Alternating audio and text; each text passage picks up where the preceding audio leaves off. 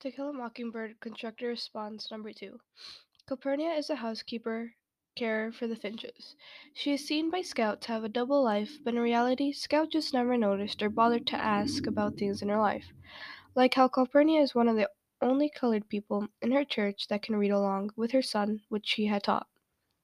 This has also surprised Jem because of who taught her. Your Granddaddy Finch taught it to me, which also uncovered how she used to live and where she learned to read.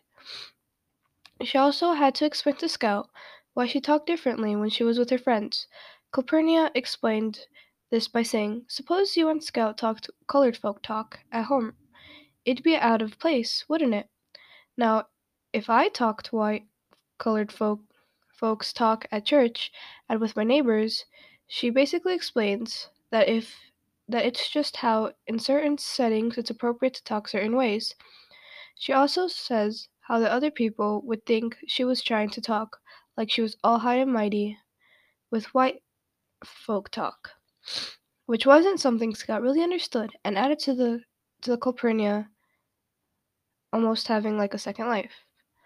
Scout might be affected by this, by her wanting to spend more time with Calpurnia, and might even get in trouble for it.